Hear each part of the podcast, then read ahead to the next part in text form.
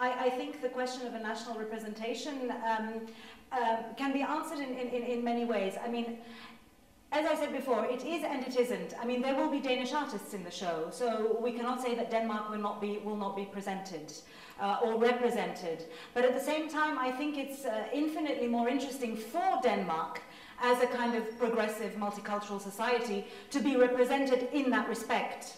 And there has been, of course, a lot of debate about the validity of these national representations, given the fact that many of the countries that we are living in, including my own country of residence, Belgium, or my country of origin, Greece, or Denmark, are now very, very multicultural society, which means that there are also many artists coming from abroad and living in these countries.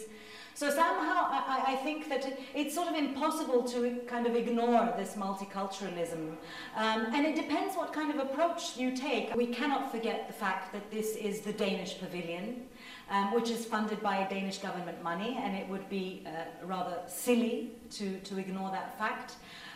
It is a Danish representation in many ways. It is a Danish representation because I have also been given the freedom, being non-Danish myself, to develop a project like that with such a subject, which is not an easy subject, in the context of Venice.